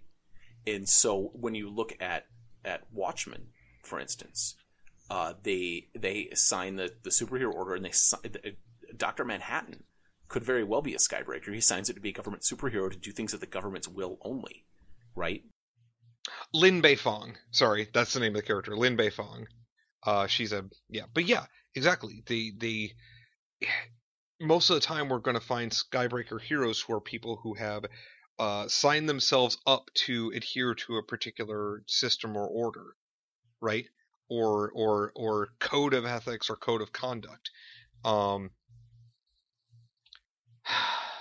And so the, what you end up like movies structurally are more exciting if you have have a renegade as the hero because they get to be a loose cannon and do whatever Right. they want. Right. right, like Riggs and Murtaugh are neither one of them Skybreakers. Uh, because they're cops who end up having to do not quite cop things in order to get the bad guys. Um, Riggs and Murtaugh being the lethal weapon characters. If I'm somehow Yes. losing you guys on, okay, cool. I, I needed Um, context. It was good. It, it took me a second, but I got there. okay, good. yeah. sorry. Not everybody follows my brain. Um, but yeah, like you're right that it, it often is the case that the we end up with heroes that are cops or soldiers that are playing foil to our footloose, fancy-free protagonist type person.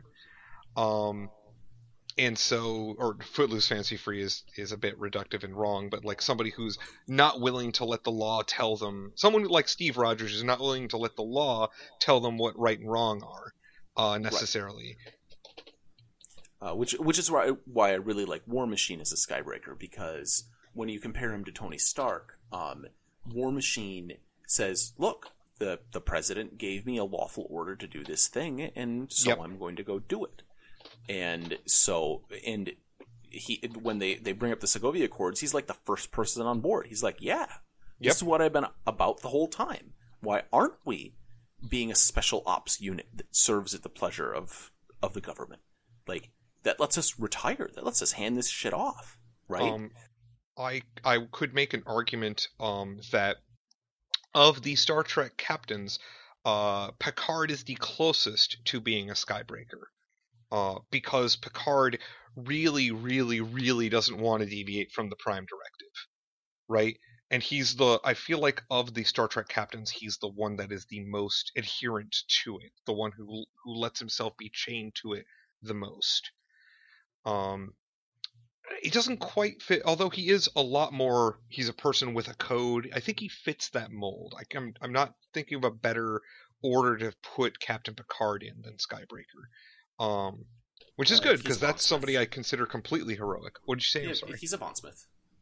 oh sure because he's a but right No, just just like in terms of like he like he doesn't feel the need to go out and necessarily do stuff, right? Right. Instead, he builds a team, builds them up, and unites them and welds groups of people together, right?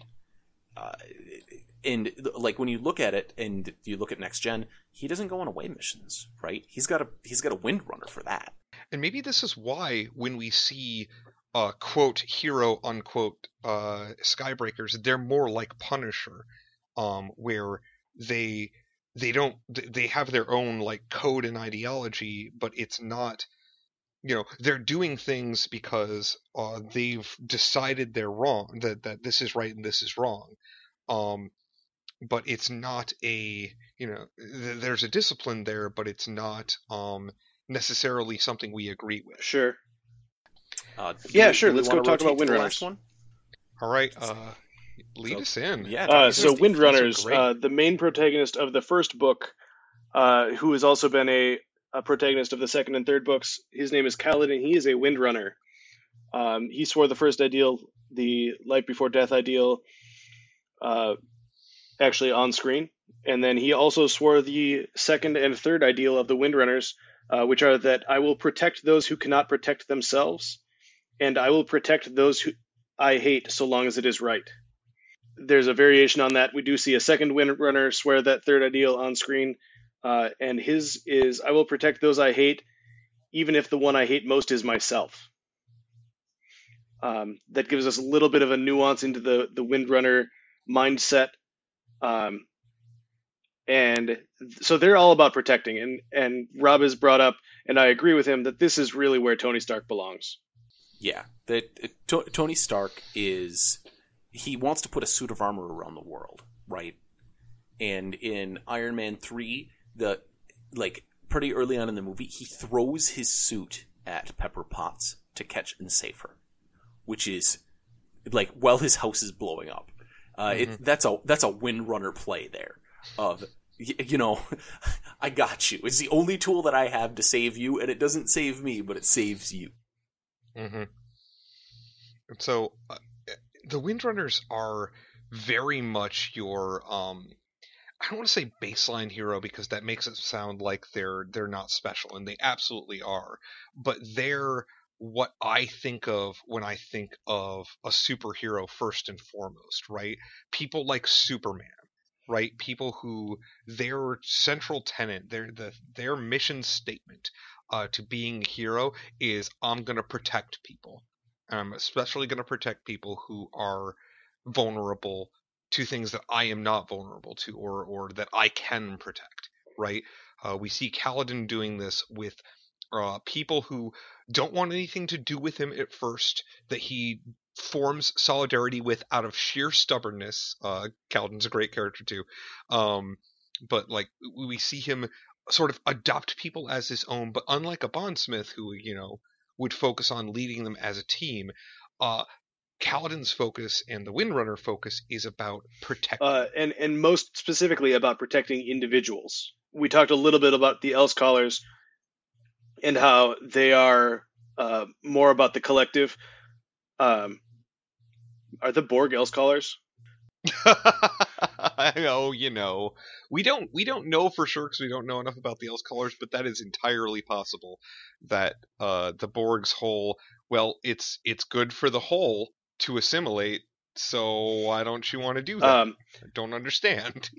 Making uh, you better. yeah, so the the Elsecallers are all about uh, the the group, and the Windrunners are more about the individual.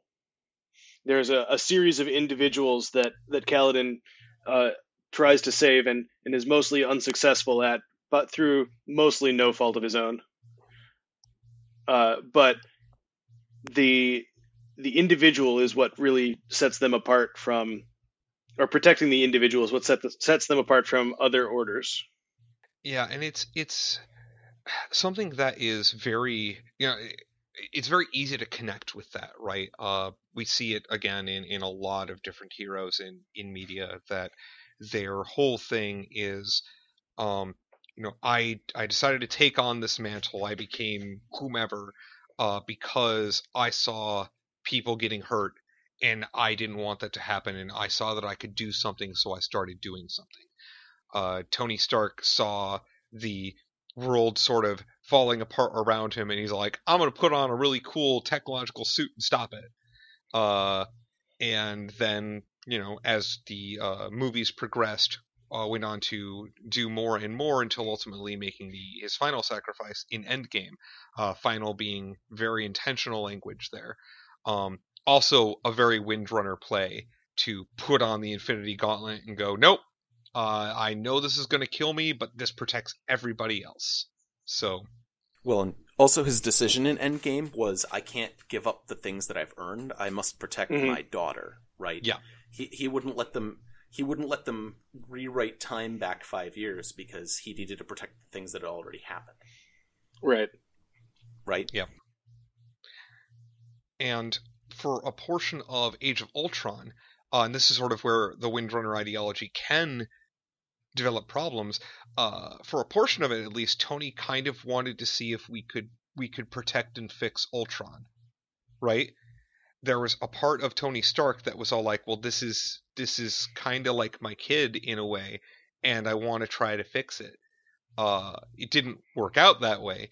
Um, but because of that, I feel like he was, you know, that that's a case where the Windrunner ideology can cause you to not make the the sort of big picture decisions that are necessary for uh for making the greater good. Right. And I would also contend that windrunners have the problem of sometimes they will protect you when you don't need to be protected. Uh, like they, you you can't grow if you don't get Right. hurt, right? Mm-hmm. And so there's there's a lot of windrunners. Um, we you call out Superman in this, right? In your in your other windrunners, Superman in a lot of iterations is a windrunner, but he he caps what you need to grow into. If Superman's around, he protects you from everything, right? You- Right. You don't you don't need to grow. You don't need to you don't need to be more. You don't need to strive for more because you have Superman protecting you from the things that that would hurt you. Well, and that plays into a lot of superheroes. Um, the like Batman, he does a lot for Gotham City. Uh, I don't know if you watched Gotham when it was on TV, but he did a lot for Gotham City uh, even before he was Batman, according to that iteration. And he did so much so that the the Gotham PD uh, grew lax. And while he was protecting Gotham, he was actively hurting their their police department. Yeah, it, it there's that wonderful line from uh, the graphic novel Red Sun uh, that uh, we we talked about on on this podcast uh, some number of episodes ago. Uh, that Lex Luthor writes on a little note to Superman, uh, "Why don't you just put the whole world in a bottle?" Right, and it's this idea that if you are making it your mission statement to protect everybody, and you have so much better agency to to help save them from the dangers around them that they never develop the ability to take care of themselves. It's the it's the over nurturing problem right? It's the not willing to let let your children go and not willing to let the birds fly out of the nest type type problem. Right. And the like it's the the protection sounds good, but you in order for in order for bushes to grow in the right way, you need to prune them, which hurts them. In order for for children to you know learn right from wrong, you actually need to discipline them, which is I mean, you, you shouldn't be spanking your kids, but you do need to you do need to hurt them on some levels that they have avoidance. You whether that's putting them in timeout to you know make them realize this is wrong because it's something they don't want to do. Uh, If you want to train a dog, you rub their nose in their in their mess, right? And that's yeah. And so I have my own hypo because of this. Uh, it's a very obvious, like we're we're sort of dunking on the Windrunners, even though they're you know a very one of the very uh, heroic orders, one of the ones that's the most obviously heroic, uh, in my opinion. Um, but I think I I have a theory about the um, the the later ideals because we don't have them technically yet. Um, and I think one of them may end up being something to the effect of sometimes the best way to protect people is to let them get hurt so they can protect Sure. themselves. right. It, it's certain that the that the next ideal is Right. about when not Something to about- protect people. Something about either letting them because- learn to protect themselves or even admitting to themselves to the the Windrunner admitting to themselves that they can't protect everyone. Right. Right, which is a uh, a flaw that many heroes uh, that are of this particular mindset have. Superman is the best example, I think, because in many iterations of Superman, he can in fact like he can go back in time and all this other stupid nonsense. But um, when he actually has like reasonable limits, he has to sort of concede that sometimes he can't get there in time, and he agonizes over it. Right, and that can cause you to sabotage yourself if you go, well, if I fail once, then it's like I wasn't there at all. Well, that's clearly not Yeah. true. Um, what other heroes have we seen that had to cope with a failure uh, like that? So, I mean, I, I have in here as a as a Windrunner example, Aang from Avatar: The Last Airbender, uh, who did who's had multiple instances of this, but like his his sort of formational, his foundational one was when he learned that he was the Avatar, and he chose to abandon the world and run away rather than uh, embrace his role as somebody who's supposed to help unify and and protect everybody. Um, and so that's a pretty big failing, and he sees it as the uh, as the reason why one of the nations conquered everybody else because he wasn't around to, to to stop it, right? And a bunch of his people, uh, the the air nomads, were completely wiped out as a result of this. And so Aang has to deal with the the time that he ran away and didn't protect everybody and didn't follow his his ideal. Um, there's a a devastating outcome of that. Uh, and he sort of wrestles with it throughout that. I know we've entire kind of been trying to stay a little bit further away from Magic the Gathering, uh, But how about how about Jace the Living No, that's Guildpact fine. on Bring Ravnica when in. he's off doing other stuff? He kind of I mean, He's- Jace he's not a a windrunner. failure there, but he's not a windrunner. Right. Right. Although you could so fascinatingly uh in Ixalan, right, after he gets his sort of reset uh and sort of redevelops as a character that I like way more. Um he's far more charming among other things. Um he sort of leans a little bit more in that direction, but he's not cognizant of many of his own failures. Uh I think I think Jace is a good example of a character who's had to confront that sort of abandonment, but I don't think he. I, I think Rob's right that he doesn't really confront it or doesn't process it in the way that a Windrunner would. Yeah, I think that Elspeth is actually the best example uh, because a she is a windrunner, and b she comes from Phyrexia, and so she had to abandon. She couldn't. She couldn't save them there. She had to leave.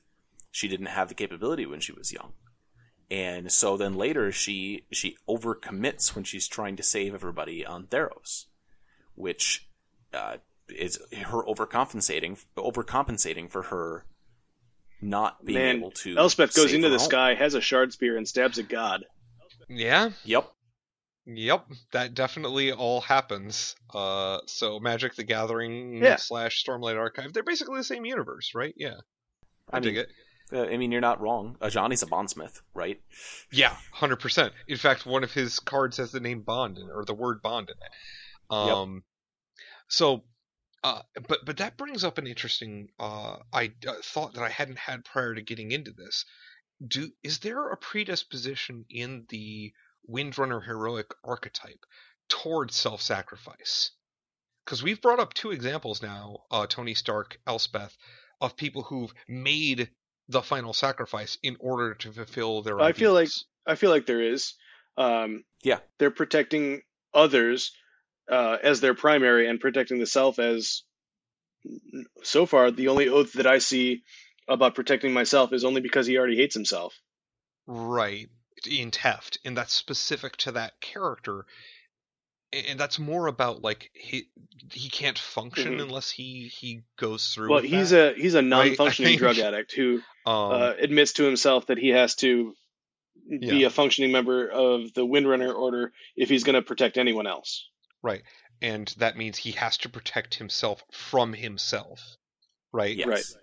Yeah, which is very beautiful uh in a way, but uh Man, a Teft, Teft might be my actual favorite arc in in Oathbringer, and like Adolin's my favorite character, and Adelin actually develops a bunch in that book, and Teft is Teft gets such a tiny little fraction of screen time, and every scene with him is perfect.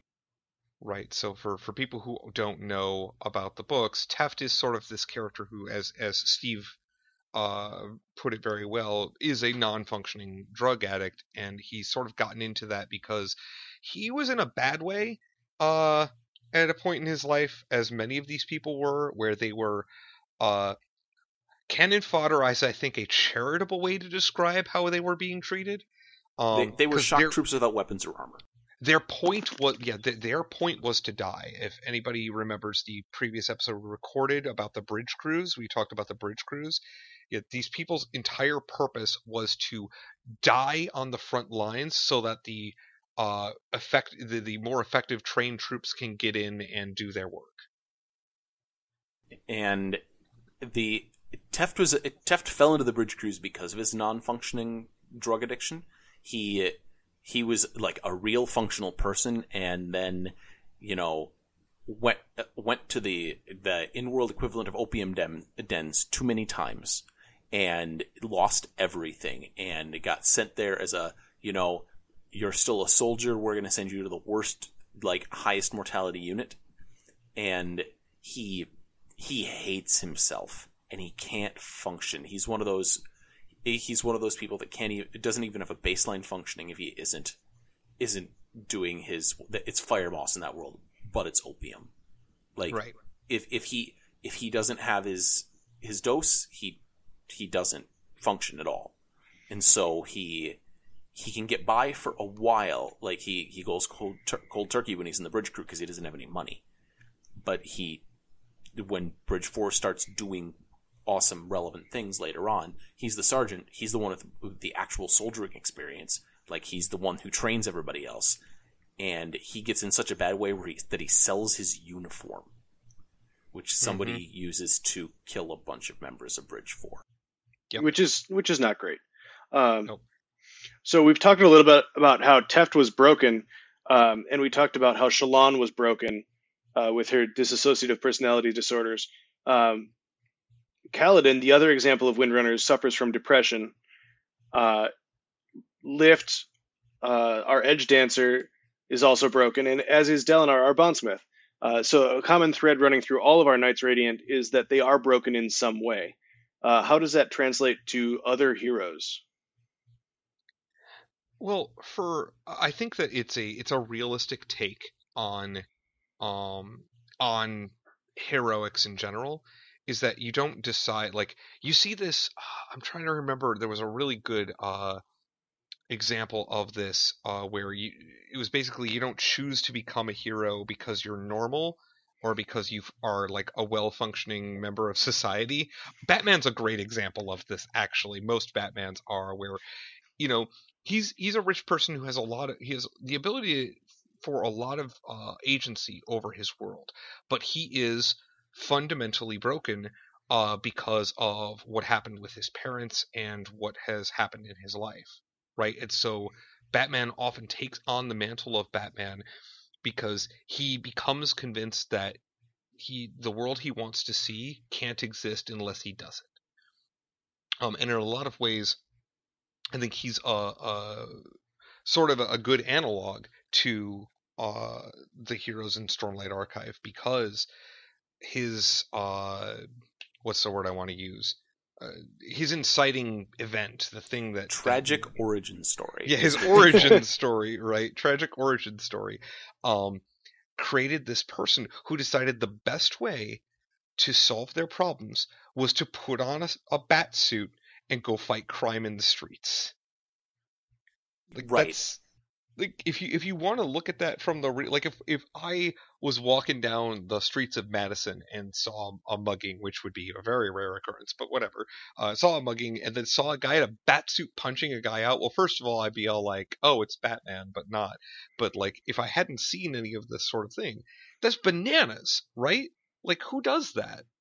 Right. The it, like when when you talk about when you look at any superhero universe, there's there's only two ways to become a superhero. It's you have a tragic origin story which screws you up enough where you go out and you decide that you know murdering a bunch of people to avenge your family, like you're the Punisher, is the right thing to do for some unknown reason, or you had power randomly thrust upon you, of like the X Men, right? Right. Like, Right. it- it- it- it- you, you can't you can't decide to become a mutant in the the X Men universe. You just some people get it, some people don't. The people that do kind of have it thrust upon them. But th- those are only two ways to become a hero in most superhero fiction. Uh, it- you, you don't get to you don't get to sign up to become a Green Lantern. Weirdly enough, even though they're like the one hero order where you probably could, but like it, nobody nobody like nobody like gets in a waiting list to get to try out the Green Lantern ring. Instead, they just they go and they're like, this person is screwed up enough to be a Green Lantern. The, the, Right. the application process has like five stage gate evaluations, and you can you fail any one of them, and you have to start all over. So like, yeah, they mostly just go and recruit. Yeah, They're like And they- skybreakers. yeah, and they're real bad at it. The Green Lanterns are the worst recruitment organization. Like, it, like, all right, I have this ring and I'm dying. Go find a man who has no fear. I'm like, what the hell kind of a require? You're gonna get a lunatic sociopath. What is wrong with you? Ah, I have problems with the Green Lanterns as an organization. Like they, their oath is really good. I like oaths. Oaths are great, but man, they're really bad. At, like, like John Stewart's the only sensible, sane Green Lantern, right? And Kilowog. Kilowog's really good, but Anyway, anyway. uh, Steve, you sounded like you had something uh, you wanted to add. No, Nope. Oh, okay. no. I was Uh, just I thought I just saw- a leading question. Ah, sure, yeah. Um, so, and I think that's that's an interesting thing to note that um, in the world of Roshar, in in the Stormlight Archives books, um, there is this apparent conceit, although it's never actually spelled out. I don't think Jasnah might say something. Jasnah or says Oid it. might say, of course, Yeah, Of yeah, course Jasnah says it to Shallan. She says we, Oh, we're only yeah. knights because we're broken. right. Um, Of course she does. Uh, uh, so yeah. Uh, but it's it's also uh sort of other than other than interestingly, I think Superman and even Superman you could argue in some ways is broken because he's he's a man without a home. Like he kind of has a home, but he's he's never going to be one of the people that he's among. Right? He's never going to be like everybody else Right. uh, in much the same way that the mutants uh, aren't going to be like everybody else. And unfortunately, the mutants exist in a world, in the in the X Men world, where they are they are feared and hated because they are different, right? Which a lot of people can identify with what that is like. Um, and so that that the, this sort of conceit that in order to do big things and and and sort of go away from home and start your hero's journey, something has to break you. You can even look at Star Wars for this, right? Look at Luke Skywalker. Uh, he is flat out, no, I'm going to stay at home and, and be on the farm and do farm things. And then uh, up stormtroopers until- just wreck his house and and his yeah, family. Murder. Yep. And he's like, "Well, I guess he's all like, I guess I have an origin story. I and can go Obi-Wan's save like, the oh, I'm glad you could tear yourself away. now that everyone you know and love is dead. but that's, That's still not the- what he that's- says because Obi-Wan's very understanding. Right, but that's still the contrast because, like, look at his dad. His dad doesn't have a tragic origin story. Anakin, like, he comes from a like, like a, a like a shitty "we have no money" situation. Right. But like, realistically, Anakin just gets magically touched by the power, and uh, I guess he is a He hero because, yeah, he got he got uplifted, right? Uh, he got his his station rose because some uh some magical people came along and said you have the right thing in your blood or whatever, uh, and that means you get to you you've you've received your letter from Hogwarts School of Witchcraft and Wizardry, so you get to be a wizard Right. now. exactly. Um, Ha- Harry Potter, like, he has a tragic. He has both halves, right? yes, he does have both halves. But Harry Potter's the- actually a great example of a of somebody who's broken, right? Yes. Uh, who's th- who is then becoming a hero. Yeah, who who who specifically gets his powers by being broken? Because Right. the only reason he is so stupid powerful against Voldemort is because his mother gave her life to him. Right. Plus, he's a Horcrux. but Well, that too. Sure. yes. He's got a he's he's got one of the Infinity Stones inside of him. Uh, Voldemort spread the Infinity Stones throughout throughout creation uh, to to sort of conceal his power, and he put one of them in Harry Potter. Uh, and then we got Harry Potter Endgame, uh, where Well, we, fir- Where first we got Harry Harry Potter, Potter Infinity. War, where he had to go around destroying the other Infinity Stones. Yep, yep, Yeah. which definitely happened. God, I was making a joke, but uh literally all of Harry Potter is going around still uh destroying the Infinity Stones so Thanos can't make the Infinity Gauntlet again. Right. There's only so many. There's only only only so many plots. Uh, Kurt Vonnegut Right. like classed them all out at one point, right? Right. Um, and so like there there's only so many ways. There's only so many ways that a hero can or- originate. Like it's just the And that's yeah, and and that actually circles us right back to why this framework worked and why we could take these different orders and and say, well, these are other heroes who are from completely different media. They, you know, Aang isn't actually a Windrunner, although he runs on wind, right? Um, Misty Knight and War Machine aren't, and Javert aren't actually Skybreakers, but we can still say, well, they they fit the mold, uh, because these are the different type and uh, uh, for Charles Xavier, right? Uh, he is the closest to an actual literal bondsmith, I think, uh, complete with some sort of broad-based manipulative powers that I don't like, but yeah. um, look, Charles Xavier is one of the most terrifying characters in all of superhero fiction, and I'm never going to have anybody convince me otherwise. you're not wrong. So it's hard to convince you otherwise. Right, exactly. It's the benefit of being right. Mag- Magneto is a less terrifying character, and like yeah. He can only pull all of the iron out of your blood, right? Well, that's only when they upgrade him later. Like Yep. base Magneto at the beginning of X Men is just a perfectly reasonable set of powers. right uh anyway but like the the, the idea that this this framework uh, gives you an, a way to talk about heroes from the perspective of how they approach being a hero. Uh, now, in the Stormlight Archives series, to sort of talk about that in and of itself, because as we established early on, all of these orders exist and are trying to work together uh, towards some common goal, but they all have this, these different approaches. So, sort of as our last uh, topic to talk about before we close out, because we've been talking for for a while. Um, I sort of want to talk about how how does it work, and what are what are the issues when you have different people of different uh, ideologies and approaches to what it is to be a hero and do heroic things, all trying to work together toward a common. Well, I think we saw that in the Avengers movies, uh, and and to a slightly lesser extent in the Justice League series uh, and, and movie that I guess kind of exists. I really wish they would ever make a Justice League movie. Like, man, hopes and dreams. But we, we do see different heroes trying to work together as a group. Uh, and sometimes it works and sometimes it doesn't. Sometimes you end up with a civil war situation. Right, where we we have two people who just cannot Captain America and Tony Stark cannot agree on how to approach things and so they fight about it. And it's it's not just that, it's the the the big thing with heroes is in superhero things is that they're very testosterone charged, right? They solve things by punching. Right. And so the the questions become more like who are you punching, what are you punching them and why? And the those those have a variety of answers. And even if you all agree we should be punching this dude, uh, the the conflicts are about the when and the why, right? Mm-hmm.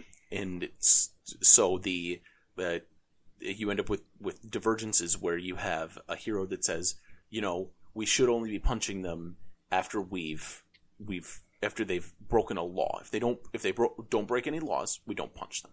Versus another person goes, well, they're plan- like they have all the pieces that demonstrate they're planning to break a law. We should punch them now. Mm-hmm. Uh, which is uh, which is a conflict, and that that that's the kind of conflict between heroes that that brings up these situations. There's also means versus ends questions, right? Where like how good does the end have to be for the means to be horrific, which is the the core conceit at, in the heart of Watchmen, right? You know, you've united the world and you've stopped us from nuclear annihilation by destroying the city of New York. How how acceptable is that trade? And like is is Ozymandias and Dr. Manhattan are they actually heroes at the end of the movie? They may have saved they may have saved 7 billion lives at the cost of 20 million. I mean that that calculus has to be has to be correct, right? Yeah, I'm not sure I agree with that statement. That's the, it was a but, sarcastic. Uh, yep. Yeah. Yep. Well, you, you see why? that in the the um, what do they call it? The Arrowverse too, where uh, the Yeah. Flash can't stop all the missiles, so they have to redirect one, and they can only redirect it to this other town. Do they destroy the other town at the cost of Central City?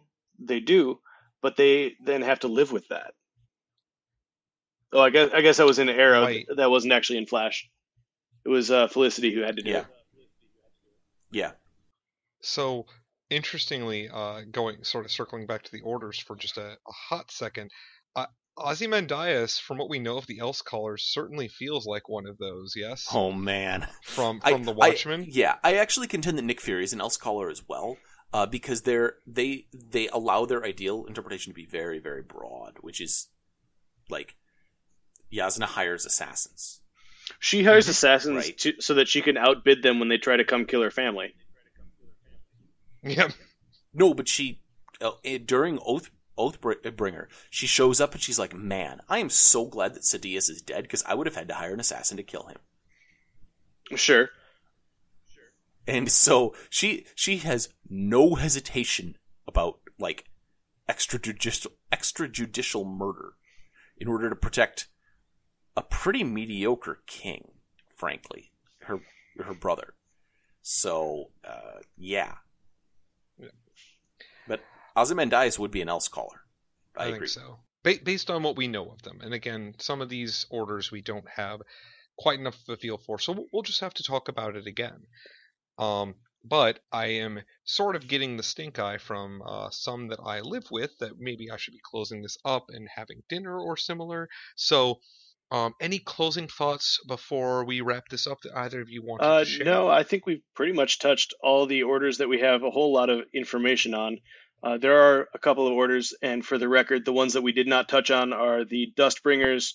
We sort of mentioned the Elsecallers, and then there's also uh, Stonewards, Truth Watchers, and Willshapers. Right. We just don't know a whole lot about them in order to talk about them. Um, interestingly, Dustbringers uh, in the fiction is apparently a pejorative, uh, and they were supposed to be called the Releasers, or were once called the Releasers, which is, again, not not something that uh, we know too much about, but uh, it's interesting that that's the name that caught on. Uh, and when we were originally talking about this, I joked if uh, Thanos was a Dustbringer, and you had said somebody else had mentioned that, Steve. Yeah, uh, my wife actually said, "Is Thanos a Dustbringer?" But she said it more because he snapped and turned everyone to dust. Yes, I mean that Right, I mean, that that's is originally why. yes, that's originally why I proposed it too. Uh, which then, of course, Tony Stark ends his life as a Dustbringer, obviously, right? Clearly. Clearly, Uh, because it's all about your actions, not about your intent, right? Journey before destination. Kidding. well, hey, hold That's the opposite of Journey Before Destination. that is friend. literally the opposite. Yes. Uh, the the thing that I want to comment on is just the these orders. I'm pretty sure that Sanderson sat down and wrote up heroic archetypes specifically to do this, and it's it's fascinating to get inside his head because he's the magic systems guy. They have ten different classes of magic. They have ten different ways of being a hero. They, there's actually probably thirty different types of magic on the planet. I'm pretty sure there's got to be three types of magic and 10, 10 capabilities within each, and uh, the that lets you just structure these things. And if you're looking at heroes, at any point you can just start by sitting down and figuring out a structure for how you want heroes to work, and just deconstruct other heroic archetypes, not just with this way, but with other. Just make up a list and start categorizing. Uh, it's also interesting to note that not all of the heroes in the Stormlight Archive are Knights Radiant. Uh, we have we have Right. Adolin, uh, Adolin. as a, a notable example, though he has some other interesting things going on with him. He might actually be on the path to becoming a Radiant. We don't know yet. Uh, stay tuned for books four through I- ten. yeah. I Right, have right now- theories about Adolin. Right. Right now, he is our Sokka slash Xander. He's our our our uh, mundane, uh, to use a uh, monster of the week game system reference for. So now I've lost basically every user, but or every Including listener. me. But uh, I have no yeah. idea what you're talking about. Uh, it's a, it's a role playing system. Um, that is a hack of another role playing system. Uh, any it's an apocalypse world thing. So Got it. um, anyway, uh, if nobody has anything else, I'd like to take us out. We are Yep. Going to be putting a couple of links in the show notes. One is uh, to the Coppermind. Uh, so basically, if you're interested in learning more about the Sanderson verse, well, first of all, I, I highly recommend uh, actually reading the books. Uh, starting if you want to read about the the Stormlight Archives, which includes the the Knights Radiant specifically, I recommend starting with The Way of Kings. Um, but if you're just sort of uh, interested and want to get more information to to engage with the discussion and haven't read it, uh, you'll be able to follow that link. That'll go up with the episode, along with uh, some of the other links that uh, Steve and Rob will be providing me. Uh, that I'll then be providing Matthew for when this episode goes up. I do want to Um, mention, uh, if you're on- following those links, we put a spoiler warning at the beginning. Those links are, uh, Thirty yeah, they're in. they're about mono Yeah. spoilers. Uh, so if you do intend to read the books, Yeah, try to avoid the links. If you just want to engage in conversation with us, go ahead and click through. Uh, there's a whole lot of interesting information there for you. Yeah. I will see if I can have Matthew, prior to all of the links, have a big old spoiler tags. I mean, spoilers all the way down. From here on down, there be spoilers, right? Uh, so that because, because I think it's important that if you want to to, to not ruin someone's experience with engaging with uh, media for the first time. Right. Um, but at any rate, uh, I would like to thank Jack Heese for the use of our intro and outro music. Thank you very much for that, Jack. I appreciate we appreciate having the the nice, gentle lead in and lead out for all of our episodes. I would like to thank all of the people who have been supporting us on Patreon. Uh, if anybody wants to get into contact with uh, us, you can get into contact with the podcast uh, on Twitter at Superhero Ethics or on Facebook. You can find us the Superhero Ethics on, on Facebook. And there's also a Facebook group, Superhero Ethics.